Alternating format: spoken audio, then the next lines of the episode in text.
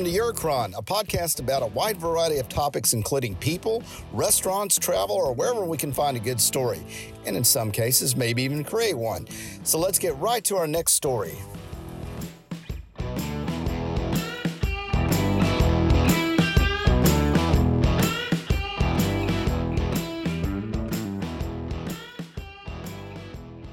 Hi, this is your Eurocron host Scott Pitney with another travel podcast. This time it's London, England. Went there to celebrate my birthday this year. My wife Levon was kind enough to make this a gift for me by arranging all the great things that we did. We caught a portion of this in a podcast. This is basically two tour guides. The first tour guide is going to cover Stonehenge, our visit to Stonehenge, as well as a city called Bath, England, an interesting little place that we stopped along our tour that day. And then the second tour guide is going to cover our adventures along the Thames River. Took a lot of photographs, of course, so I will post those with the podcast. Hopefully, you can kind of connect the the audio with some of the pictures. Do apologize because it was a tour. The sound quality is not as best. Uh, I recorded it with my iPhone basically, but I think the content will set, certainly be there and uh, be of interest to someone, especially someone that is interested in possibly going to London. Or if you don't plan on going to London, there's a lot of interesting history in this podcast as well. So enjoy our London travel podcast. This is our tour guide about Stonehenge. The, sort of the time period and how it was, you know, the periods and what was done throughout its construction, or the phases of construction, that's a better way of putting it. And then the theories, of which there are multiple, but I want to focus on a couple that have actually been credible throughout the history. So, first and foremost, the monument itself dates back to 3000 BC.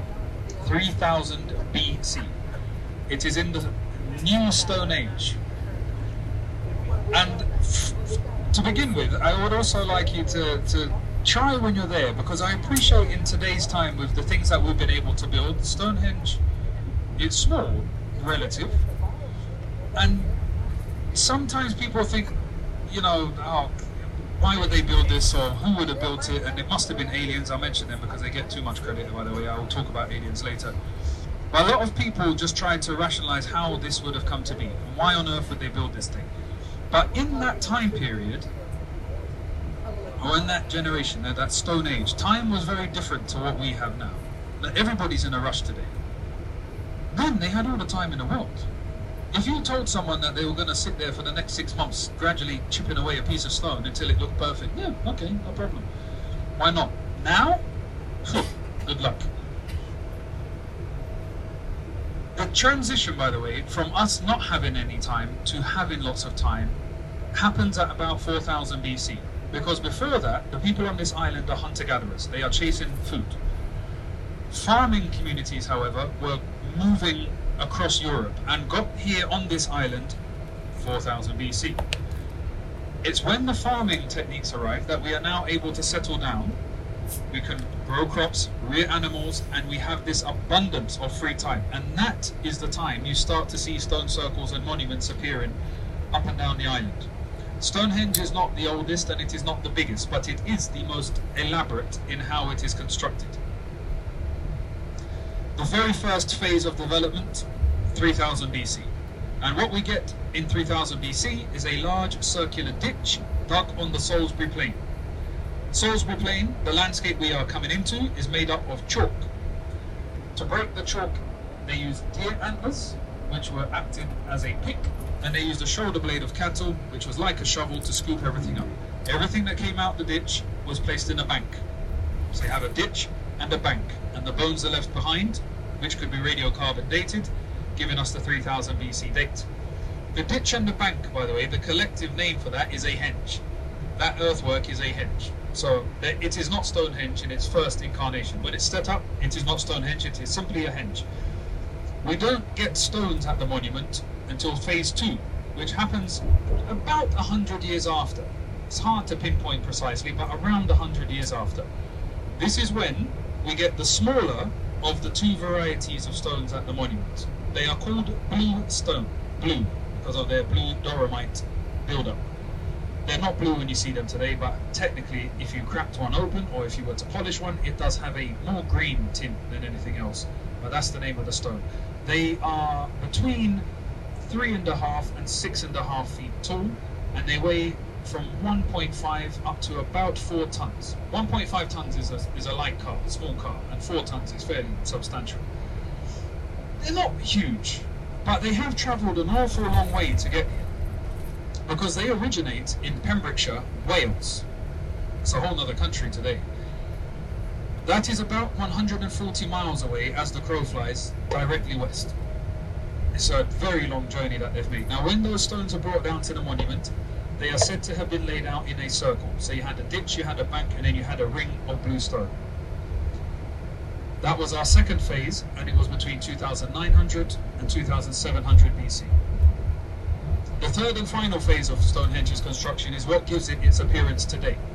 Albeit today we have a ruin, it's not complete, or partial ruin, it's not complete, but the layout that we have is from this third phase.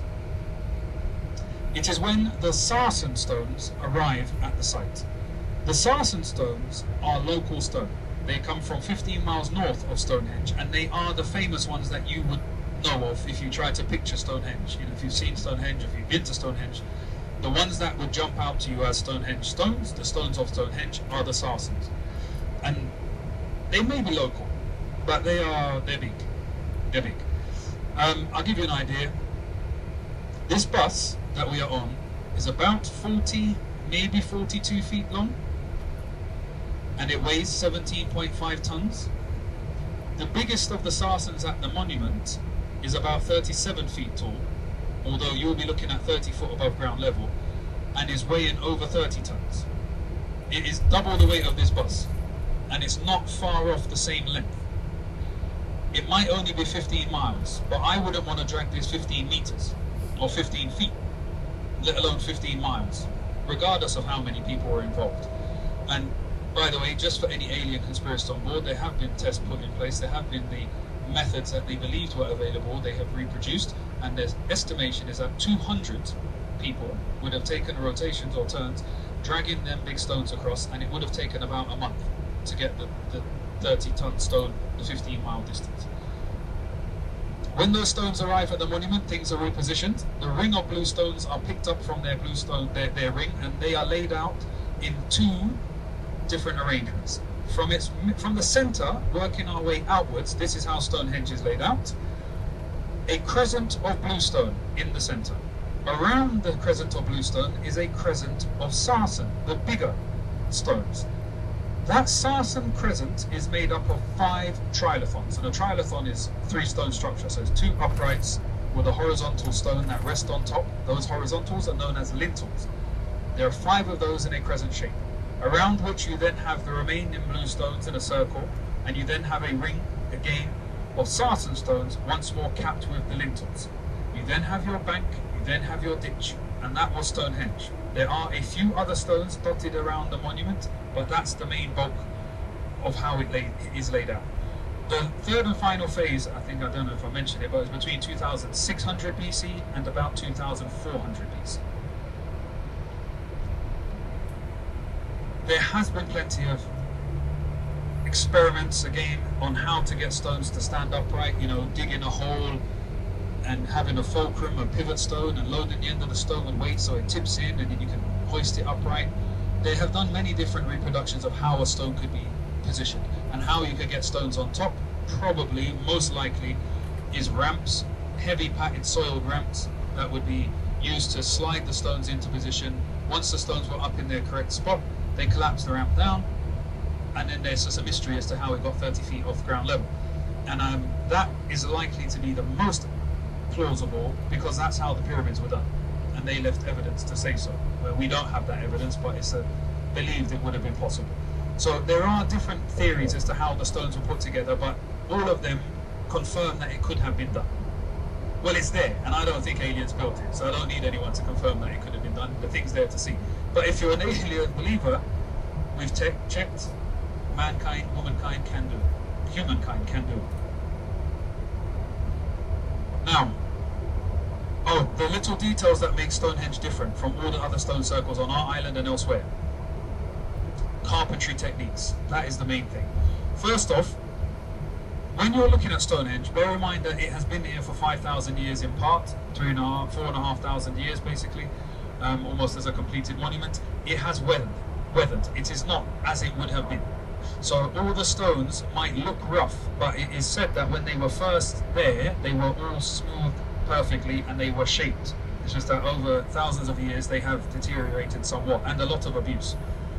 So the stones had been shaped, they had all been smooth, and they used these carpentry techniques locking stones together. So on each vertical, you have a tenon, which is a protruding bit. And on each horizontal, there is a corresponding hollow known as a mortise, and it slots onto the tenon, keeping it locked into place. Kind of like how two pieces of Lego would snap together. That is how Stonehenge snaps, it doesn't snap together, but it slots on top conveniently. Each horizontal stone also has a dovetail joint. So easiest way is well the dovetail, but if you don't know, I suppose think of like an end of a puzzle piece that has a corresponding slot to slide into. Each of the horizontal, those lintels are also connected in that way. And it's these little details that set Stonehenge apart. So we have done plenty of testing. It can be done. Extensive work has gone into prove or, or show when it was built, time periods, etc., methods. But theories are where we kind of come unstuck, or we get stuck, because nobody knows. We have varied scholars around the world who have got an opinion, and no one can be certain what Stonehenge was used for. But I'm going to go through the theories that have stood the test of time as somewhat plausible, and what I personally think from the research that I know. First and foremost, there is one stone that stands outside of the stone circle, and it's known as the heel stone, like the heel of your foot, heel stone. It is important in its role and the summer and winter solstice alignments. So on the 21st of June, we have midsummer solstice. The sun comes up, and I'm sure many of you know, makes its appearance down as a beam through the centre of Stonehenge. Before it gets through the central Stonehenge, it comes up and touches the right hand side of the hillstone. That hillstone is the alignment marker practically that lines up with the centre of Stonehenge. Due to that alignment, people have said that Stonehenge is built and would have been built and used as a solar worship site, a place to worship the sun. It's true, to some degree, that those that built Stonehenge worship the sun. It, in my opinion, might be a of a stretch to say that they spent six, seven hundred years building Stonehenge to do that. Seems quite a long time. Um, and while they might have worshipped the sun to some degree, without context, it's, it's a bit too simplistic for me. And I'll give you an example of where, without context, we could be misled in the exact same path. A church. Any church, anywhere in the world, doesn't matter where you are, if they are architecturally correct, you would walk through the main door, you would walk up the nave, and you would get to the altar. When you are at the altar, you are facing east. That's how every church in the world is built. It would be inaccurate to stumble across a church without the context of what a church is used for and say, oh, the sun pops up at the end of this building every morning. They must have built this to worship the sun. That's what a church would look like if you didn't have the context. So it, it, that throws me off when this whole Stonehenge is built purely to worship the sun aspect. There are lots of connections, and I understand lots of why we get to that point of the church's construction, but context free, churches could look like that. You go there to worship the sun, but that is not what you go there for. And I feel the same for Stonehenge. There is also the converse, by the way. Some have suggested that this is a lunar worship site, a place where you can worship the moon, or at least follow the moon's movements and help you on this astrological timepiece almost. There, there is really very limited evidence to back this up, and it has kind of lingered around, but in essence, there was a man named John Aubrey who in the 1700s discovered 56 burial pits. They're now known as the Aubrey Holes. Somebody somewhere had come up with the idea that 56 divided by 2 is 28, and there are 28 days in a lunar cycle. So it must have been there to follow the moon's movements. And is well, that, okay, that's great. Cool. And if you times it by 9, what does that mean? There are 56 holes, there are not 28 holes. This is just a big assumption that it should have been divided. And I don't like when we go down these roads of just guesswork. It's better when you have something to back it up. And the theory that I think is, is most likely, although it could be one of the most boring, but you know, I can't help what I love, is that it's just an ancestral burial ground. I say just. Uh, it's a significant place to have you join the ancestors. A place that you would want to. The ancestors are buried there. You aspire to be buried alongside your ancestors or the elite of those tribal leaders at the time. And it makes sense because all around the world, wherever you find these monuments, there are burials. All of them. Stonehenge is no different to, to Avebury, to the Rollrights, to all these different stone circles we have around the country. They all have burials on site. And to add to that, Stonehenge, no one lived there. No one lived there. It's a very sizable plot, and no one lived there right? No matter how much digging has gone on, all they can find is the dead. However, we are now driving through a place called Durrington Walls. Off to the left hand side, just above the brow of this hill here, is where we have something known as Woodhenge. Discovered in 1925. The area that we are passing through is today called Durrington Walls. All of this landscape was discovered to hold clues to what may have been a settlement discovered in 1925. If you look over to the left, actually, you'll see a bank. You see there's a house in the trees? And it's going to kind of fade behind a, a brow. That's a man-made bank. And on the right-hand side, there's another half of it. You see the other bar? On the right, we are driving through a man-made enclosure of what was. We're about to exit now. You'll see the little rampart and then it disappears out. Durrington Walls would have housed about 5,000 people. Population of the whole island was about 120,000. 5,000 is substantial. And here, they find lots of evidence that people lived. They find thousands of pig bones. More than just survival. We're talking about feasting, big rituals, celebrations. On top of that, that's from the Stone Age itself, it's believed. On top of that, they find pottery pieces from the Bronze Age, which is the next age after. Again, multiple. So there's definitely evidence that people lived here. And it is connected to Stonehenge via a processional route. The wood circle, the wood henge, by the way, is the same as Stonehenge but smaller and made from wood, is also on the alignment. But there is a theory about the wood and the stone, and that is that the wood is at the place of those that are living, where they lived, because it is a reminder that life is temporary. Wood is a perishable good. It grows, it dies, it rots. We will not be here forever, and neither shall we. We too will pass. Stone, however, is eternal. Yeah, sorry to gloom you, man. You got lots of life left in you, don't worry, I see. Stone is eternal. Stone will be there forever. And when you join the ancestors at the monument built from stone, you too shall be in that afterlife forever. And if you try to imagine, what could you convince, like you, since you smiled, what could I convince, how old are you, 23? Yeah, about, far off. A 22 year old to spend the next 20 years of his life to build in a Stonehenge. There's not much stuff you could get a young generation behind if there wasn't some reward for them themselves afterwards. I find it difficult to say, yeah, yeah, yeah I suppose money, some kind of platform to, yeah, I suppose so. But what would be traded then? Difficult. Back then you needed to trade. I give you a goat, you give me some. Yeah, I suppose so. I could have. You could have. You're right yeah, some incentive. There could have been some other incentives. I, I think of it as that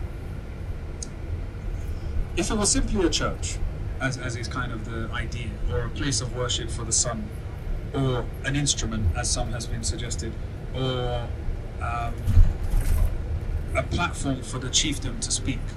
First off, it took a hell of a long time to construct. Secondly, it just seems unlikely that you could really keep the enthusiasm running for 600 years. But if a young person who may have had a life expectancy of 35 back then, 40 maybe, believed that he was building something, she was building something, that they were going to join the ancestor and reap the reward of their efforts thereafter, I think it's an easier an easier sell. That's what I think of personally. By the way, we are going through Larkhill Barracks. All military stuff. Guy in the armed services on the right hand side. You might see some more. Um, all this on the right hand side. These are all dormitories for Larkhill Barracks. We are in the Salisbury Plain, or on the Salisbury Plain, should I say. The Salisbury Plain is the largest military training ground in England. It's huge. And there are helicopters that fly overhead, the Chinooks, the twin propelled ones. They come quite low down. I'm not much of a military person, but even I get excited when I see that. Um, you have the Dolphins and the Apaches, you have tanks, you have military vehicles all over the place. If you see any of that, it's perfectly normal. It's unlikely we're going to see a large amount of activity, but it does happen. And at Stonehenge, you could see helicopters fly over, and you might even hear the thumps in the background because there is a shooting range not that far on the right, well, I say about five miles. But such a noise does it make that you can still hear it from Stonehenge. Um, so cannons, tanks, all that stuff shooting. Perfectly fine, just so you know. Nothing to worry about. Yeah, okay, so Michael Parker Pearson, by the way, if you're interested in this work, uh, he's the main the main sort of expert, the archaeologist and expert on Stonehenge that has done a lot of the backbreaking work to kind of get us to this common area or, or common theory as to what Stonehenge was all about. They are countless. I have been here, like I said, when a lady told me it was an instrument. One lady told me that if you hit the different stones with prongs, it will make different sound. Seemed perfectly reasonable. They're made of different stuff. They're different sizes. Doesn't make it an instrument, but I, I don't know. That's the truth. Maybe it is. Another lady on a private tour in a circle Stonehenge said to me, "It's a projection place. And listen, you stand here. I'm going to do some noise. I'm going to make some some acoustic sounds. It's going to bounce off that stone, that stone, and come back to you." It, it, it didn't. It was miserably embarrassing. I, I felt so bad for this lady because she did. She did a lot of warming up, a lot of yoga stretches, started making all sorts of sounds, and nothing happened. Um, I tried to console her by telling her the stones have worn over thousands of years, and it's probably why it didn't work. But she was soul crushed. Left hand side, by the way, I am very happy to see that they are finally building a real fence because that is an ammunition dump. That is where they store all sorts of artillery. Um, and as long as I've known, it's had a rusty chicken wire fence there, with the gate wide open and not a soul in sight. And now at least there's like a shinier fence with some barbed wire. so we may be able to keep out some people if they don't. I, it just seems very poorly guarded, but I'm sure I'm ill-advised and it's very well protected once you get inside. Oh, what a day! What's happening? I can't believe this is October. October's supposed to be miserable the weather's supposed to have switched by now. I'm happy. I'm happy for you. It's been put forward and it holds more credit than it should. It's only been named the Slaughter Stone. So when you're at Stonehenge and you see the hill stone, which is clearly marked because they have an arrow to show you where the alignment is, as you're looking over to Stonehenge, you'll see that there's a stone kind of almost buried in the grass. That's the Slaughter Stone. It's named so because the Victorians loved the story, and it has a high iron content. So there is like orange remnants on there, and when it rains, that orange kind of makes it fill up with orange pools. And they lost their mind and said, "This is the Druid sacrificial stone." It's not. It's not. The Druids, if you know anything of them, ancient Celtic priests worship nature, really spiritual energy throughout the nat- natural system. So they mainly in wooded areas, looking at energy through streams and trees and they did use human sacrifices, but they were very persecuted for it and hid they would not be in the middle of an open field exposing themselves to anything. It just wouldn't have happened. But I could be wrong. Maybe they changed the tradition. Oh, and then the aliens, of course. If you believe that, I can't disprove you neither. But I have yet to meet one. When we can confirm aliens are there amongst us, then we can start giving credit where credit's due. Until then, I think we made it talking about Bath, England. But first and foremost, I just want to let you know that as far as hot springs are concerned, we only have one. There's just one. And it is now locked away inside the Roman Bath Museum. I mean, a naturally occurring hot spring. They have bored a new hole just next door, and that is now the Thermae Bath Spa. That opened up in 2006. But as far as a naturally occurring hot spring, we just have the one. There are some warm springs, there are plenty of cold springs, but just one hot spring. That hot spring is formed when rainwater falls on the Mendip Hills, the hills that surround the city of Bath. The rain percolates through the porous rock, works its way about two miles underground, and then gradually it is heated up by geothermal activity. It then breaks the surface at a constant temperature of 46 degrees centigrade, which is 115 Fahrenheit. And that's at 1.1 million litres, or 250,000 gallons every day, and has done as long as anyone has ever known. I'll come back to Bath in a moment. We are now travelling through a village known as Pickwick. Pickwick. Literature fans on board, that might ring a bell to you because of Charles Dickens. He wrote a series of short stories known as the Pickwick Papers. It is said that Charles Dickens was staying just outside of Pickwick when he was writing the early parts and lent its name to the short stories. He was originally a journalist, did short stories, and then went on to write full novels such as Oliver Twist and A Christmas Carol. But this is the little village of Pickwick. It's nice, it's a nice place. It's got that kind of um, Cotswolds and Lacock vibe. Stone houses, stone roofs, stone dry stone walls. So back to Bath. Just the one hot spring, that's how it comes into being. And it's often portrayed, unfortunately, in history books as if, you know, like before the Romans got to this island, we were Neanderthal man or something. We had wooden mallets and dragged our knuckles on the floor. It, like that's how they always talk about Britain. It's a bit weird, and it's not accurate. I mean, you went to Stonehenge. That was two and a half thousand years old when the Romans got here, so we must have known a thing or two.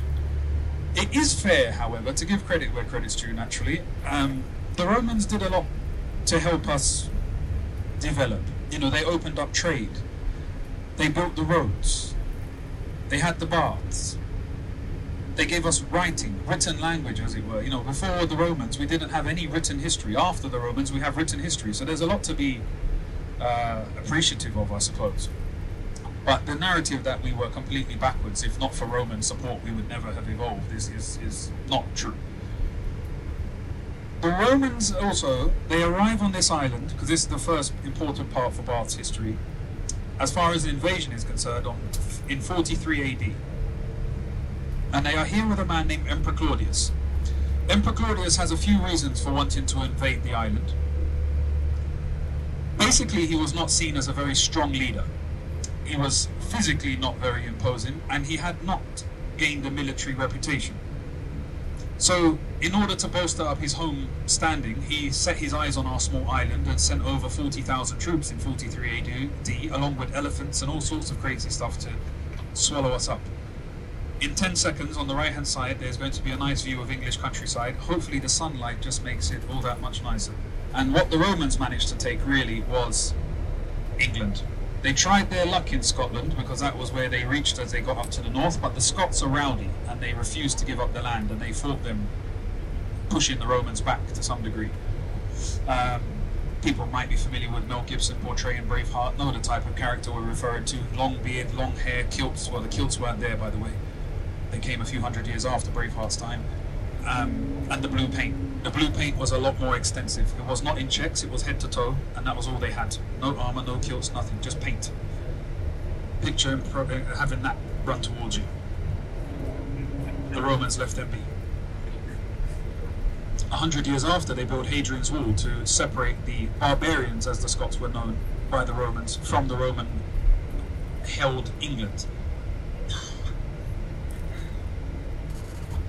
We're now coming into a little village of Box, by the way. Box has got a few railway connections, namely the Box Railway Tunnel We'll be on the left-hand side in a moment. It was dug through in 1851. It goes through a hill, two miles through a hill. They dug one mile each side and they met in the middle. This is not done with a bore machine. Isambard Kingdom Brunel was the engineer. It's on the left-hand side. In three, and two, and one, that tunnel. They dug that, they dug that with Irishmen, dynamite and horses. That's how that tunnel was blown through. It's a phenomenal achievement. They said it would be impossible, but yet today the Great Western Railway still goes from Paddington to Bristol via that tunnel. Also on the left-hand side in just a moment is a small steam engine in the front garden of a gentleman's house. If you look down and left, down and left, down and left, here it is, down and left, down and left, down and left, it's there as a traffic calming measure. We have slowed down to look at it, so it must work. Now, also in this village, uh, two more small connections, there was a man named Robert Vere Awdry who lived. Uh, and he was a big train enthusiast, early 1900s. He was so much into trains that he would listen out for the steam engines coming through the Box Railway tunnel and believed he could tell when a certain train was coming through. Eventually, that turned into small stories that in 1946 became Thomas the Tank Engine. So it was published from, yeah, published 1946, published Thomas the Tank Engine. This is the village that inspired the whole start of it, and Reverend Wilbert Awdry was the author. There is one last thing for this tiny little village, as far as global connection, I suppose, something people have heard, and that is a man named Peter Gabriel. He was an original member of Genesis alongside Phil Collins. Um, had a solo track called Solsbury Hill. Solsbury Hill was a couple of hills behind the one that will be on our right hand side momentarily. Um, he had a studio here, a recording studio called Real World Studios, and is said to have had a house just outside of um, Box. Now, I'm not sure about the house. I'm not a postman. I've never seen him open the door. I've never delivered a letter. So I can only take on gossip that that's his house. But the rest of what I said is genuine. Did he have the house outside the box? It seems likely, considering the name of the track and that he had a studio there. But I can't for sure say which house was his. Oh look, the fuel price here, one pound ninety per litre for diesel. It's creeping up. It's creeping up. And on we go. In true British spirit, with that passive aggressive nature, we just complain to each other and bite our lip.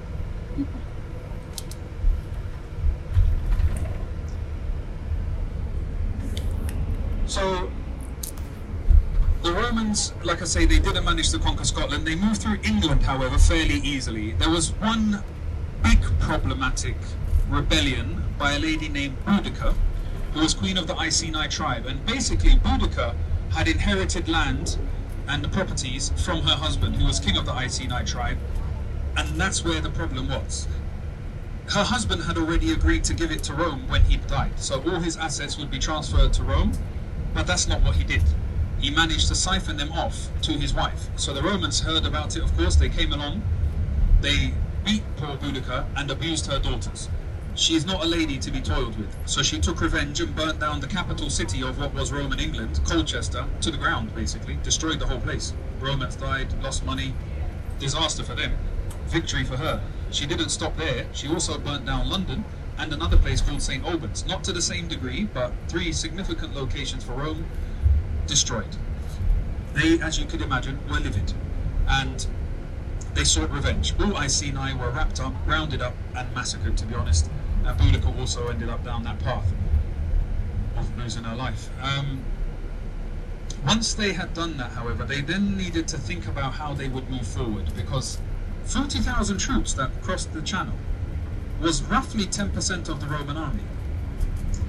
That's a lot. How much more could they possibly offer before they compromised the Roman Empire elsewhere? So they opted to allow the natives to assimilate rather than to have this warpath the whole way through. And when they stumble across the spring in Bath, they set up a temple which was dedicated to both Sulis, a local Celtic goddess, which was unusual at the time, and Minerva, which was a Roman goddess. If you're more familiar with Greek mythology, Minerva would be Athena. There you go, Robert. Is that close enough?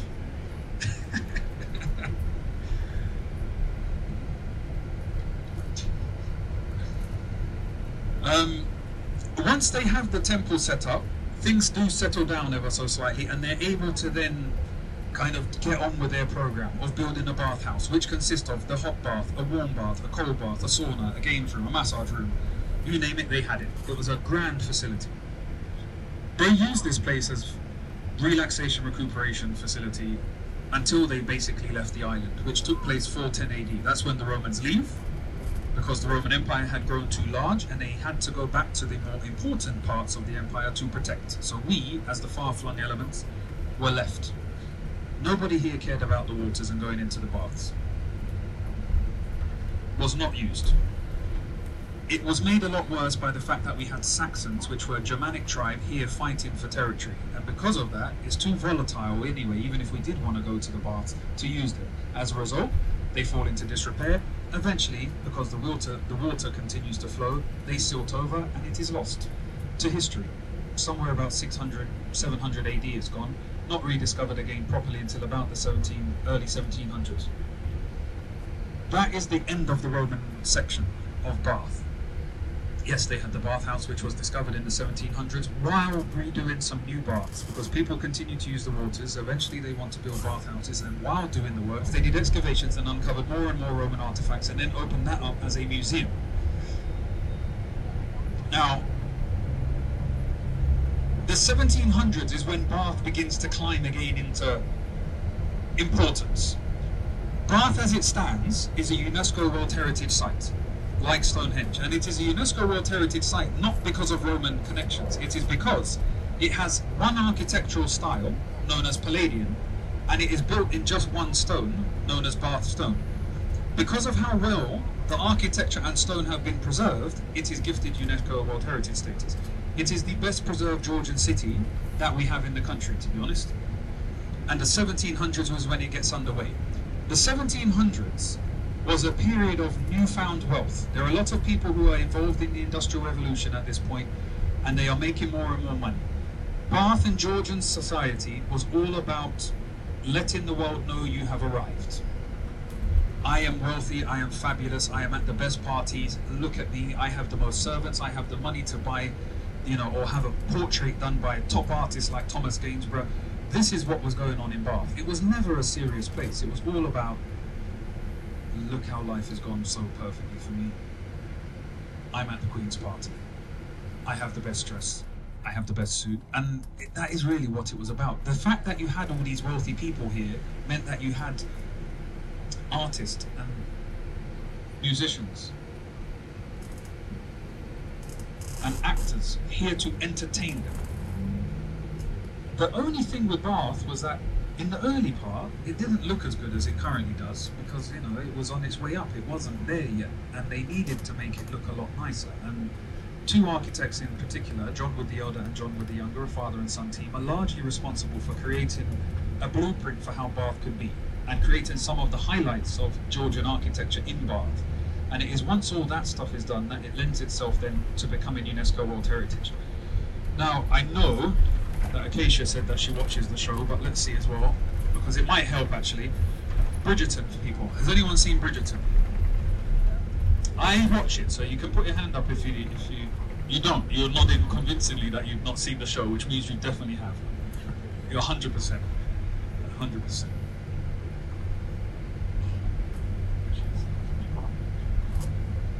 Bridgerton people? Okay, one, two, a little bit, three. Oh, all right. Well, watch it. If, you haven't, watch watch an episode. Um, I mentioned Bridgerton because it's a Georgian show. And it, it kind of anyone that's seen it, and if you haven't seen it, you will discover if you do that there's nobody really that has a job. In the whole program, there's about three people that have a job, um, and that was true of Georgian society because this is the elite that are here. The non-elite are here just purely to entertain the elite, and you'll be here during the winter months. The summer months are reserved for London still. This is the place you'll spend the winter. It's largely based around swanning around town in your finery. That is really what we wanted to do. That's deep.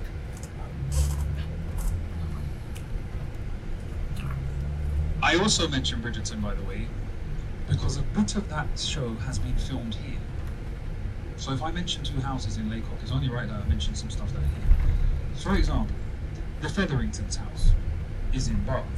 Lady Danbury's house is in Bath. Modiste, the dress shop, is in Bath. The large majority of the street scenes that you see in the show are Bath. Which is why I mention it, because even if you haven't seen it, if you go here and you walk around or I show you Modiste and then you go back and watch the show, you go, ah, I've seen that, that's it. So I think that it's useful. That's why I mention it. Um, about two months ago, they were filming season three stuff for Bridgerton here. They had the whole film crew and the whole all these crazy stuff up in the air and all these weird angles that they were taking pictures of. I don't know why, because we have drones nowadays. Don't really need a big crane to film something, but here is where it was going on. If you haven't seen the show, or even if you have, doesn't matter. But to try and give you an idea of how people looked, quite easy. Men, I think the person who looks the best as far as Georgian dress code is concerned, like he's nailed the style, is Willy Wonka. You, everybody knows what Willy Wonka looks like, which is why I mentioned him. He has a top hat. He has a velvet jacket. He has a colourful blade, uh, a colourful waistcoat. He has boots. He looks exactly how Georgian men dressed, or Mr. Darcy, if you prefer, in your casual attire. For those that know what Mr. Darcy looks like, Colin Firth. Just imagine Colin Firth in a ruffled collar shirt. Mr. Darcy. And knee-high boots. That's essential. Georgian dress code for a man. You must have knee-high boots. Big riding boots to walk around the streets. That's how you must dress. Ladies would wear corset dresses that would suck up everything. Like as much as possible. In the show, they don't have it because it, that show is supposed to represent the early 1800s, by the way. The Georgian period is from 1720 to 1830. It's a very long window there. The earlier part of the Georgian society, ladies wore dresses that would stick out quite significantly from the waist, and they were held together by a big wooden strut. So that's how that shape was kept. That's how ladies look. I often think of uh, Bo Peep in Toy Story. That's kind of how a lady would dress in the early 1700s, if you're trying to make an impression. But I mentioned Austen. Um, did I mention Austen? I think I did. Did I say anything about him? I said Mr. Darcy. Yeah, okay, more. Okay, well, Mr. Darcy. Jane Austen. That's what I'm supposed to do. Jane Austen. She lived here for five years. Her parents are buried here. She's not. She's buried in Winchester Cathedral, which is much closer to Stonehenge than we are now. It's about 40 minutes from Stonehenge. But there is a church on our right hand side as we come in. Right? This church just here. So we're going down the hill. You'll see the church with the bunting out front. This is where George and Cassandra Austen are buried. This church. This is St. Swithin's Church. For any Austen fans. If you're not familiar with Austen, most people have heard, at least in passing, Pride and Prejudice, Emma, Persuasion, Northanger Abbey, Sense and Sensibility, Mansfield Park, Sand Sandingham. Is that the half-written one? I think it is. Um, she lived here for about five years with the family.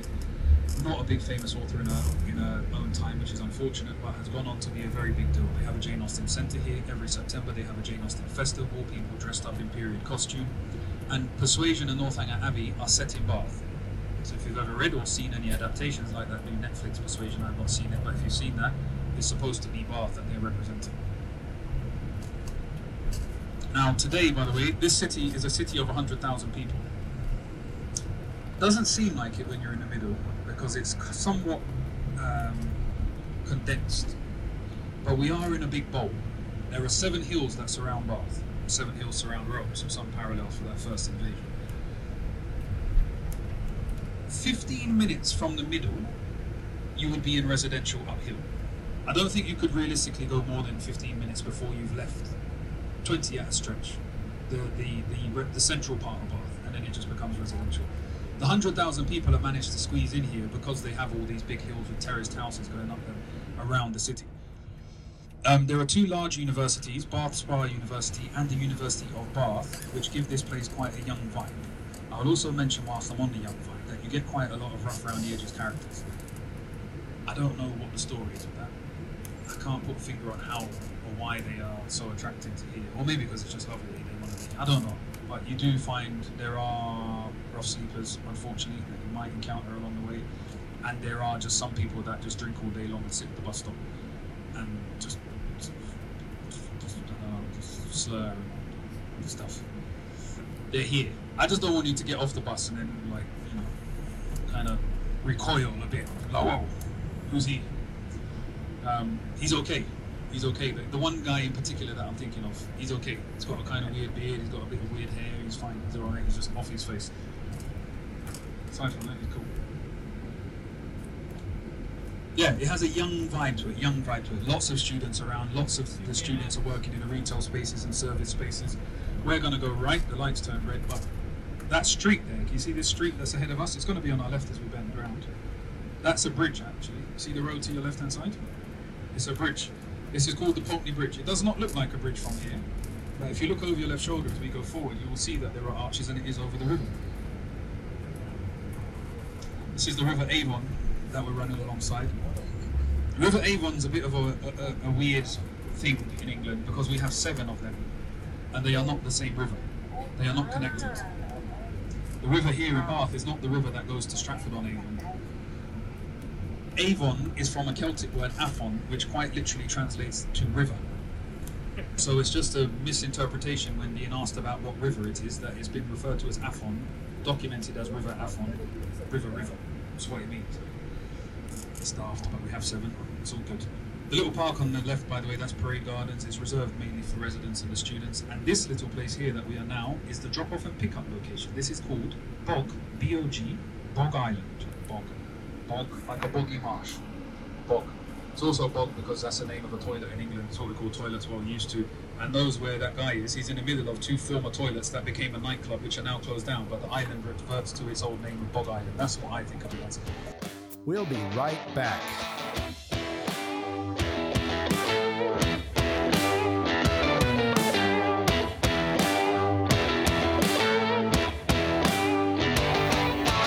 Is sponsored by Pitney Properties. Pitney Properties provides real estate services to buyers and sellers located in and around the Houston area.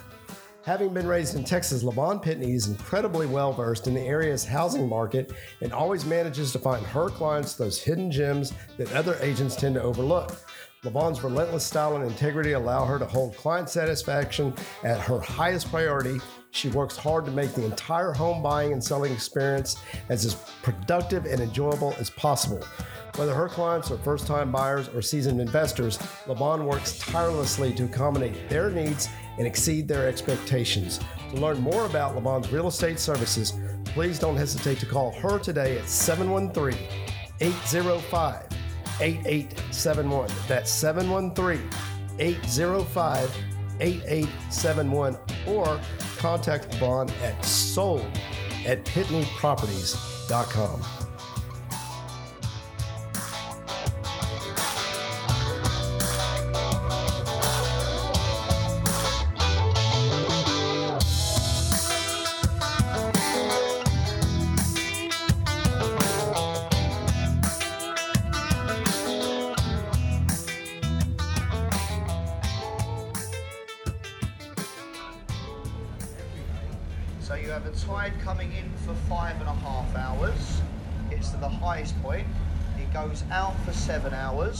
comes back in again and does that twice every 24 hours. So you get two floods and two ebb tides every day. Five and a half hours and seven hours. So the tide moves on by one hour every day. So high water, just say it was three o'clock today, four o'clock tomorrow, and so on. That's roughly, just a rough idea, okay? Now we're going to make our little stop on the pier. Just bear with me for a minute. On the right, we've got the Royal Festival Hall. 1951, that building was built for the Festival of Britain. Frank Sinatra, Shirley Bassey, Pavarotti, they all perform live in the concert hall. Now, just to let you know, if you look behind the boat, look through the bridge there, you would have seen the tugs manoeuvring the small ship. So that ship has been moored over there for some years as a floating restaurant. But the company owned it, they went bust during the pandemic. So they're towing it away, it's going to the scrapyard, which is a sad scene. But say the tug is manoeuvring the small ship, and say once they've gone past, we should get permission to go down. The building with the green roof and the flag in the centre is the Savoy Hotel. Very, very nice and very, very expensive. A riverside room in the hotel to the left is £1,300 per night, bed and breakfast. The bridge is Waterloo Bridge. This is better known in London as the Ladies Bridge, built by ladies during the Second World War. Whilst the men were at war fighting, the girls at home done the construction, and the bridge here was one of them. And I'm sure we must agree, gentlemen, the ladies of London, they made an excellent job. So well done, the girls, well done. Give them a clap. Well done, the girls. There we are. If you want something done properly, leave it to the girls. There we are. On the left hand side, with a green dome in the centre, Somerset House, built over 200 years ago for the Dukes and Earls of Somerset. For many years, that building stored a birth, death, and marriage certificate taken over by the Courtauld Art Gallery and King's College. On the right, behind the trees, can you see the building with a black screen? Just behind us, the concrete building. That is our National Theatre. Inside the building are three separate halls. The main one is called the Olivier.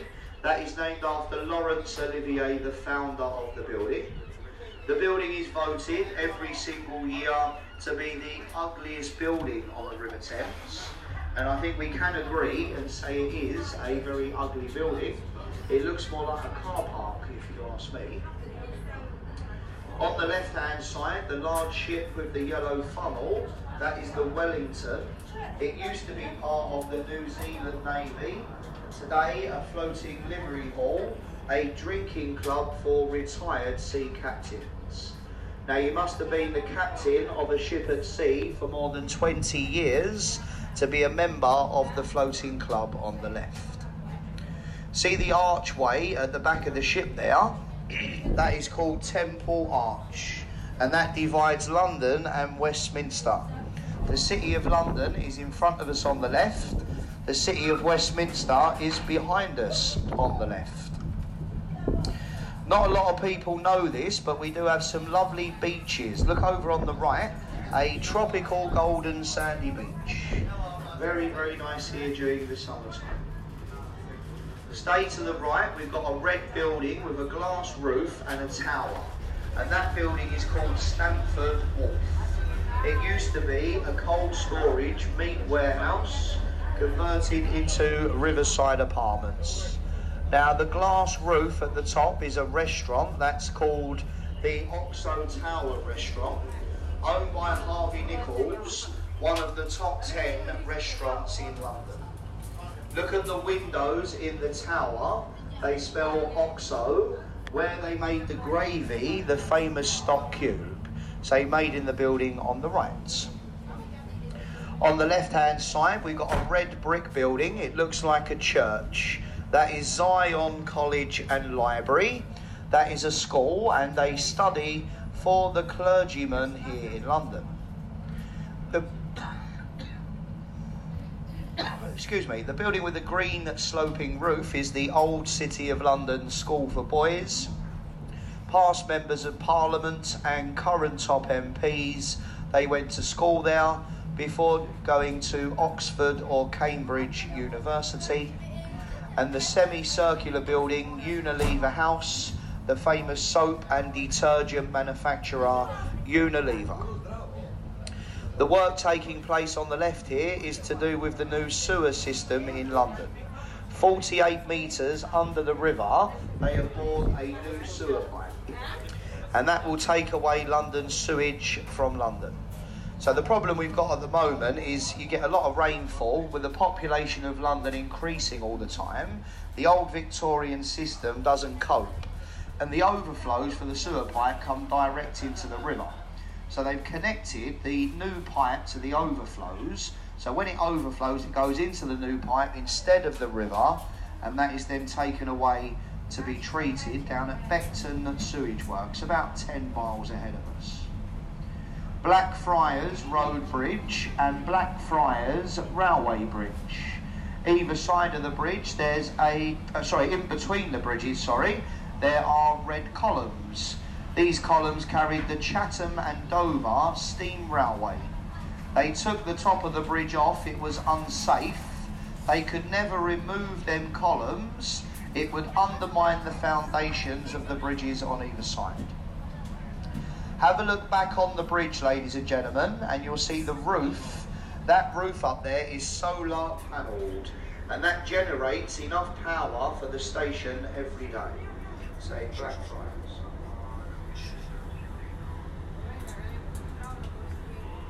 On the left hand side, we've got the dome and the golden cross of St Paul's. That is the masterpiece of Sir Christopher Wren. It took 35 years to build. It was completed in 1710. It stands 365 feet tall. That is one foot for every day of the year. Buried in St Paul's, you'll find the tombs of Admiral Lord Nelson, the Duke of Wellington, and the architect Sir Christopher Wren. They are all buried there at St Paul's. On the right, with a tall chimney, the Tate Gallery of Modern Art, the largest modern art gallery in the world, the Tate Modern Art Gallery. This is the Millennium Bridge, or better known as the Wibbly Wobbly Bridge. The bridge was opened on a Saturday morning by the Queen. It was closed the same afternoon by the police. It was unsafe. Too many people on the bridge were falling over. So they had to close it down and re-strengthen it, renaming it the Wibbly Wobbly Bridge on the River Thames. Through the bridge to the right, we have the Globe Theatre of William Shakespeare. That is the only building to have thatch on the roof since the Great Fire of London. During the summer, you can watch Shakespearean plays. Plays are performed in a traditional way. There's no microphones or stage lighting. It's all done like it used to be done during the time of William Shakespeare. We're now approaching the Southwark Bridge. Now, ladies and gentlemen, look on the bridge. You don't see many cars, you don't see many people. This is due to the bad planning of the approach roads. The main approach roads are hidden so well in the back streets of London, no one can really find it to use it. They say if you see anybody up there, give them a big wave and a smile because they are probably lost and it might cheer them up.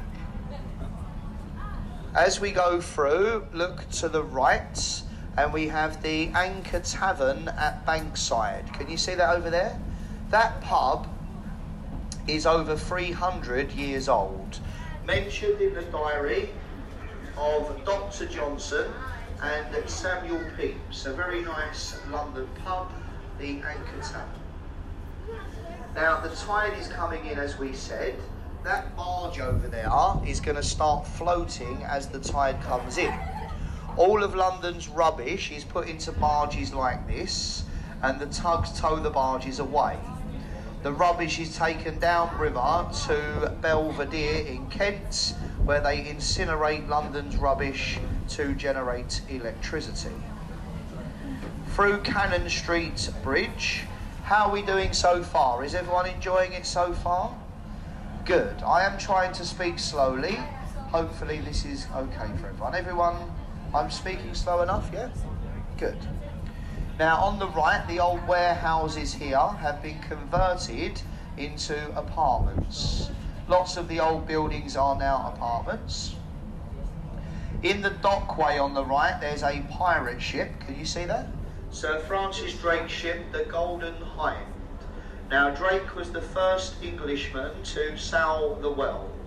He did so, it took him three years with a crew of 80 men. That ship's not a model, it's a real working ship. It's been around the world twice, a museum today. Then we've got Southwark Cathedral, it dates back to the 14th century. And then look on the left and right of the boat, and on the bridge you can see the name London Bridge.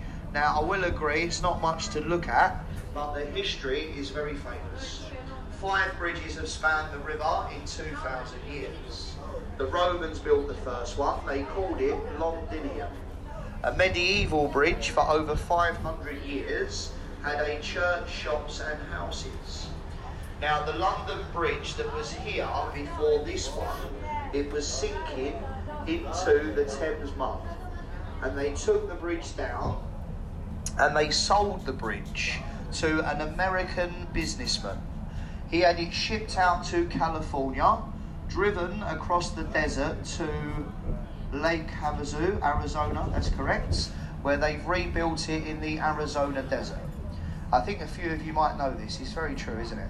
You've seen, oh, you've actually seen it. Very good. A lot of people don't believe me. So if you could stay on the boat all day, that would be a great help. That would be much appreciated. So the lady has actually seen it, which is always good. On the left, there's a yellow brick building. Can you see that? Old Billingsgate Market. A fish market traded there for over 500 years. They shut the market and they moved it away to a bigger site down on the Isle of Dogs near Canary Wharf. See the tall building behind it? Number 20 Fenchurch Street. Top of the building is called the Sky Garden the middle of the building is uh, offices, and there's a few apartments.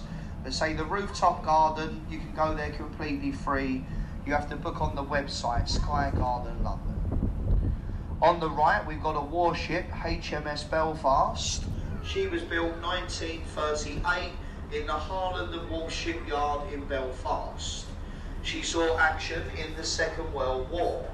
She was the flagship for the United Nations in the Korean War.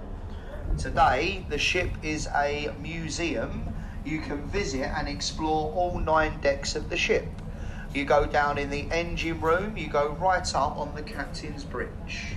A very good day out, folks. If you like the wartime history, very, very interesting. Look ahead of the boat and to the left, and we have the Tower of London. The oldest part is in the centre where you see the four roofs and the flag. The Norman Keep or the White Tower, built in the reign of William the Conqueror in 1078. The building has served London as a royal palace, a prison, a royal mint, and observatory, most famously a place of imprisonment, torture,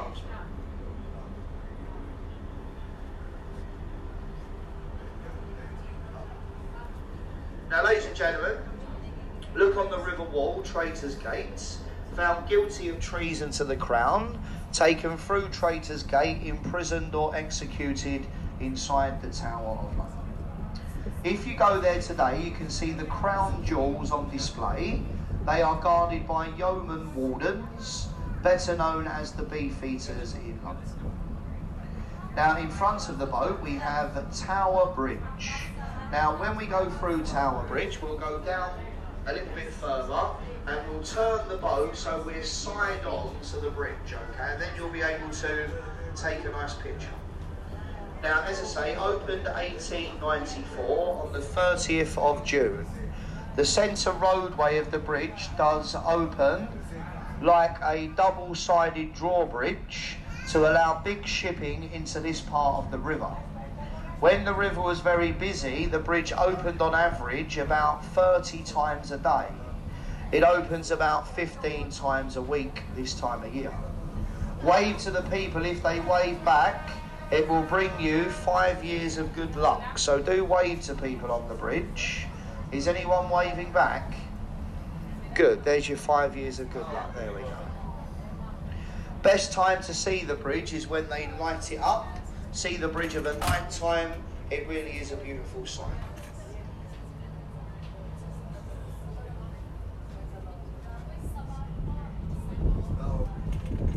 Now, ladies and gentlemen, as I say, say for example, we was on a tall boat and we needed them to open the bridge. We have to ring up the bridge 24 hours in advance and they lift the bridge free. But you do need a big enough boat and 24 hours notice, okay?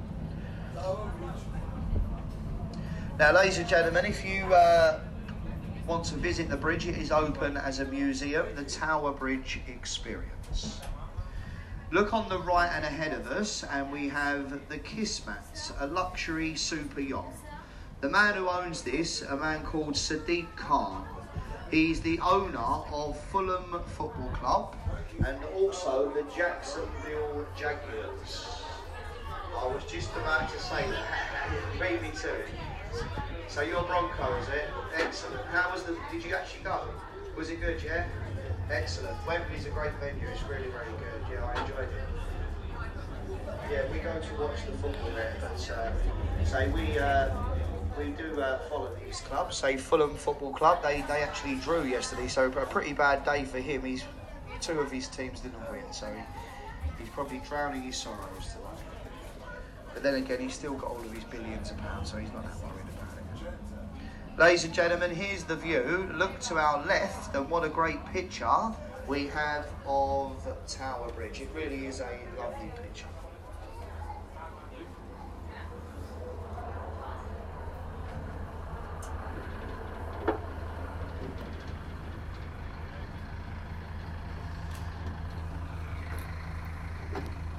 Now, ladies and gentlemen, as we've turned the boat round, I'd like to just mention, as we stand up and take pictures, to be very careful. Sometimes the boat might rock and roll a little bit, and we don't want to see anyone fall over. So if you can understand me, when you take your picture, go back to your seat and remain there as we go to the pier.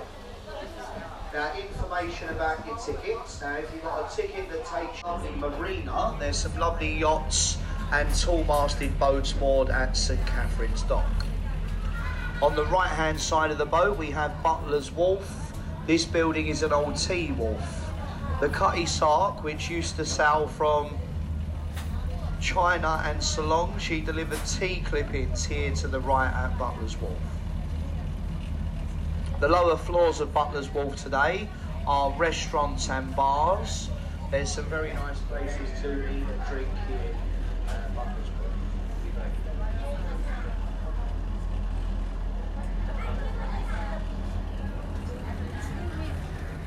Now stay to the right hand side, you'll see there's an entrance here. It's got a bridge going across. This is called St Saviour's Dock or Dock Head at Bermondsey. This is where they filmed the musical Oliver Twist. This is where Fagin had his den of pickpocket boy thieves, where Bill Sikes was hung from the warehouse roof. On the low tide, the water drains out, it leaves a muddy creek. That's where Fagin dropped the jewels in the sticky mud at the end of the film in Oliver. The blue glass, uh, sorry, the blue, the green glass buildings on the left-hand side. These are the newest apartments in this part of the river. Like other modern buildings, they are designed with a theme. These buildings are designed to look like something. Now, I honestly believe you can sit and look at this all day long. You'll never guess in a million years what that's meant to be. Most people say a ship or a boat. That's what you'd think being by a river. But in fact, these buildings are French marching soldiers. Now, what this man was on at the time, I'm really not too sure, but it must have been pretty strong. The berets are the sloped roof. Can you see that on the first two? The soldiers' hats. The one at the end looks more like a control tower at an airport. But say you do need a very wide imagination or to be on heavy medication, one or the other. We can't all be wrong, surely not. And say if you are from France, this is not a joke, this is actually true. So I'm not being funny or anything like that, it's, it's actually true. Uh, to the left, we have the entrance to what was the London Dock. The cargo that went through there was alcohol and tobacco. Now, they do say the smell alone was enough to keep everybody happy working in the London docks. That was the place to work. Then we've got a set of steps that lead down onto the foreshore on the left. Can you see them? They are the Wapping Old Steps and the foreshore at low tide is called Execution Dock. Now, years ago, if you were found guilty of piracy, you were taken down onto the foreshore at low tide. They would chain the pirates to wooden spikes. They would leave them there for the tide to rise. They would drown the pirates on the banks of the river. Once the pirates were pronounced dead, they would hang the bodies of the pirates in steel cages acting as a warning to a would be pirate. Now, ladies and gentlemen, the Thames River Police were set up in 1798 to combat all the piracy that was rife. Something like 30% of London's cargo went missing. They formed the Thames River Police. There's a pub on the right called the Angel at Rotherhithe, a very nice riverside pub. One of the things I do like about that pub is the view of Tower Bridge. If you can see behind you, a lovely view of Tower Bridge, you can sit there and take in a nice picture. The right, we've got a church. This is called St Mary's in Rotherhithe. Buried in this church is Captain Christopher Jones. He was the captain of the Mayflower, the ship that went to America in 1620. Now, the ship was built on the right, it was crewed by local men and it sailed to America with the Pilgrim Fathers. There's a pub over on the right, it's called the Mayflower, and on the roof of the pub there is a weather vane, a bronze model to the ship itself. So a very nice riverside pub, the old Mayflower River. On the left in front of the boat we have a building called New Crane Wharf and Metropolitan Wharf. Now have a look at the word wharf, W H A R F. Look at each letter in the word, and the letters stand for warehouse at riverfront.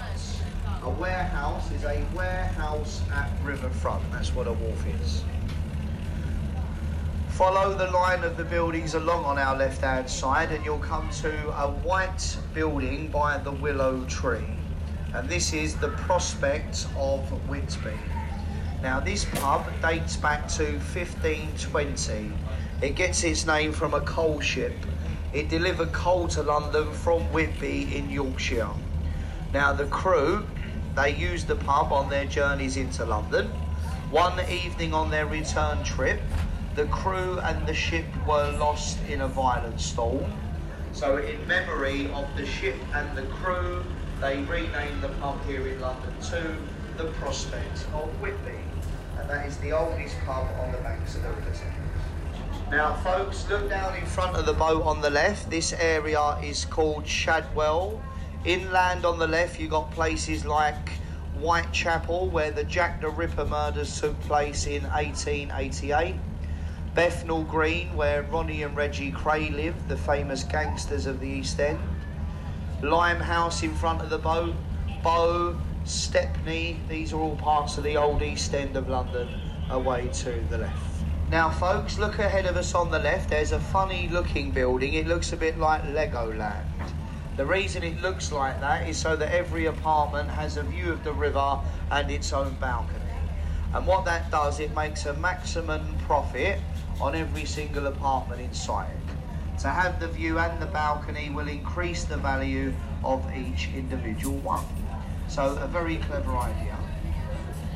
Stay to the left and you've got a funny looking building, or not just, sorry, past the funny looking building, one with the arches along the front. That is called Free Trade Wharf. Now, during the plague of London, 1665, foreign countries refused to come to London in fear of catching the deadly plague. The only country that continued to trade were the Dutch, and the Dutch ships came as far as this point with important supplies and medicine for the London people. Now, in thanks to the Dutch sailors, they were given barrels of brandy and barrels of port. So on the way back, they could have a good old drink. That would encourage them to come back again. And that is where you get the saying of Dutch courage. If you're having a few drinks, a little bit of Dutch courage. Now, if you look over to the right, a little example to what we were saying about that orange building.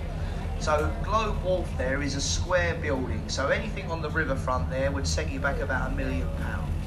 The same apartment in the same building with the same address, but looking out onto the road would be a lot cheaper.